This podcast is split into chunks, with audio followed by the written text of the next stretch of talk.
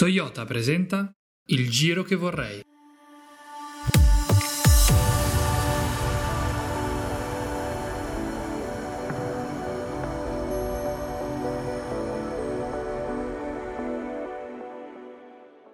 Io vorrei che nella Luna ci si andasse in bicicletta per vedere se anche lassù chi va piano non va in fretta.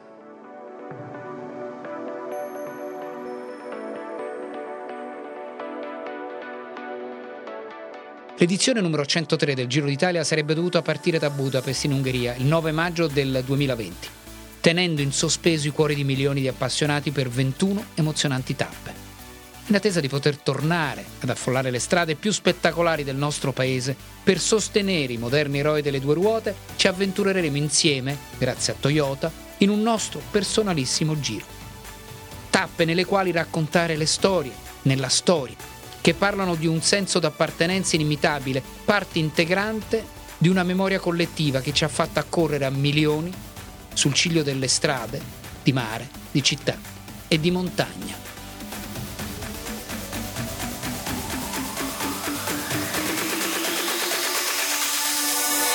Si comincia dalla fine. Quella Madonna di Campiglio eletta come residenza estiva dall'imperatrice d'Austria Sissi nel 1889 Amava dare ricevimento al Deux nel salone Hofer, lei sempre in nero dopo il suicidio del figlio, l'erede al trono Rodolfo. Nella piazza a lei intitolata arriva l'omino in rosa, quel Marco Pantani, dominatore l'anno prima, 1998, e imperatore nel 1999. Quarta vittoria di tappa, veste rosa, il verde della montagna e il ciclamino dei punti, imbattibile e insuperabile a 6 km dall'arrivo distrugge ogni speranza di Gotti o Savoldelli. I suoi ragazzi fanno il ritmo, al resto pensa lui. Leggero balzello a Sant'Antonio e via da solo a vincere.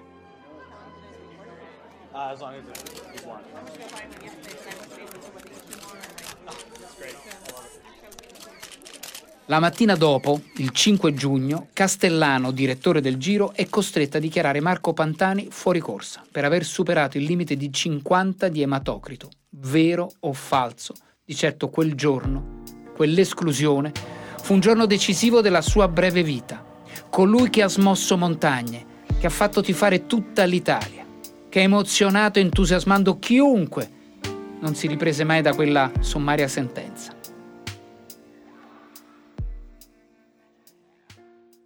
Solo una seconda volta il Giro d'Italia ha fatto tappa nello scenario del Grosté, 2015. Altro arrivo solitario, scalatore puro, lo spagnolo Michel Landa.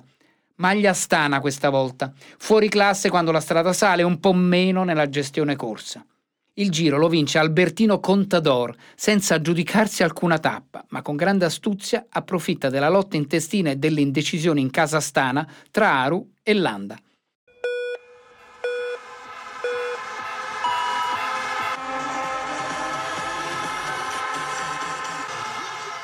Campiglio anche e soprattutto 3-3 di sci. La prima di Coppa. La vinse il francese Guy Peria 1967. Il tricolore, quello giusto, sale a Campiglio qualche anno dopo. Gustavo e Rolando Toni, poi Gross. Il canalone Miramonti, il suo ripido pendio, il suo ghiaccio, la sua gente ha battezzato gente come Ingemar Stenmark e Alberto Tomba, ma anche l'ultimo italiano vincente, Giorgio Rocca. Ora nel regno di Sissi a trionfare un ragazzo rosso crociato, David Jule. Svizzera, il triste destino dell'imperatrice vestita di nero che a Losanna chiuse per mano dell'anarchia italiana la sua esistenza. Ma storia è anche gli inizi dei citati campioni di sci e quegli inizi sono al Bondone. La salita centrale di giornata, dopo l'inedita ascesa della Forcella Valbona nei 5.000 metri di dislivello di giornata, sulle cime del Bondone, dove nel 1935 inventarono la slittovia, si inventarono anche il trofeo Topolino. Walt Disney lo aveva disegnato. Rolly Marchi e Mac Bongiorno lo avevano fatto sciare. Bondone e Campiglio, due montagne con una strada in mezzo che li avvicina. Neve sulla strada, quella neve ci porta al 1956, 8 giugno piove e fa freddo. Siamo in montagna, per il ciclismo è cosa normale, non lo è se quando si sale quel freddo diventa gelo e quella pioggia diventa neve e ghiaccio.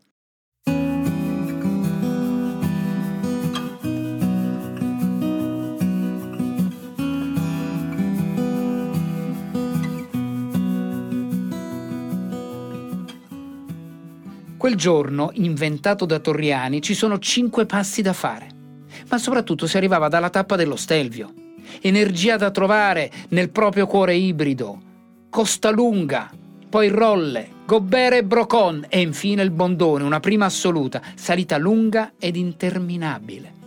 Fornara e Rosa, e poi tanti nomi, Aldo Moser, Clerici, Nencini, Fiorenzo Magni, eroico, correva con il tubolare tra i denti legato al manubrio per una spalla rotta. Ernesto Colnago, suo meccanico, si era inventato quel marchingegno. Ancora De Filippis e il giovane Gaul, 24esimo, staccato di oltre 17 minuti. Il freddo e subito dopo la pioggia battezzò 86 corridori al via. Sul Costa Lunga va via proprio Charlie Gaul, leggerissimo sui pedali, lo scalatore lussemburghese va via tranquillo anche sul rolle. Aumenta il freddo, la pioggia e ora anche la neve e con lei i ritiri si fanno importanti. Charlie Gaul sembra non sentire nulla ed aumenta il suo vantaggio anche sul Brocon, tanto che Learco Guerra, suo direttore sportivo, si dice che lo faccia fermare e lo infili in una tinozza bollente è sempre vestito, bagnato ma caldo, lo rimette in sella. Gaul è sul bondone quando Fornara è in un furgone a Trento, in lacrime, tra le braccia del massaggiatore. In cima è meno otto. Tutti cercano qualcosa per coprirsi i giornali, qualche improbabile impermeabile recuperato tra la folla. Gaul, pensate, è manica corta. 41 superstiti. La metà di quelli che erano partiti. In una bufera di neve Gaul taglia il traguardo, piange, ha freddo, è un pezzo di ghiaccio per il gelo, è immobile sulla bici. In un albergo tagliano la maglietta incollata al corpo e con tutte le scarpe lo infilano in un mastello di acqua calda. Charlie Gaul vincerà il suo primo giro, Magni sarà secondo, ma nessuno dimenticherà una tappa del genere da leggenda.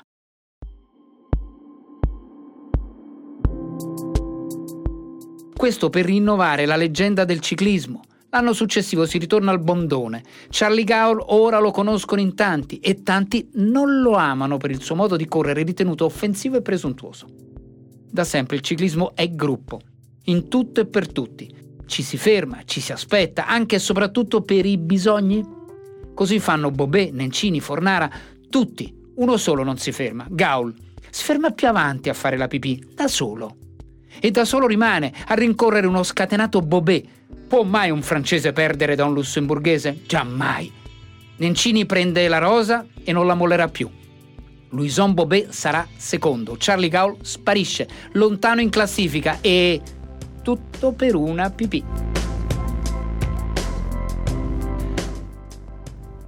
È il ciclismo con le sue storie di leggende, narrazioni imprese, ma anche alleanze, sotterfugi e giochetti, è proprio il gusto del racconto ma anche l'impossibile che diventa possibile. Amore infinito.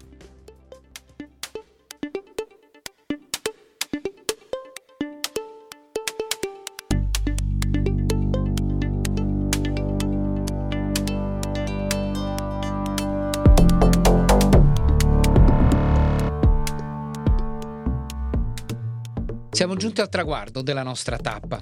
Qui, al giro che vorrei, molti chilometri ci aspettano ancora ed altrettante storie attendono di essere raccontate per poter godere dentro a delle cuffiette di tanti pezzetti della nostra magnifica storia.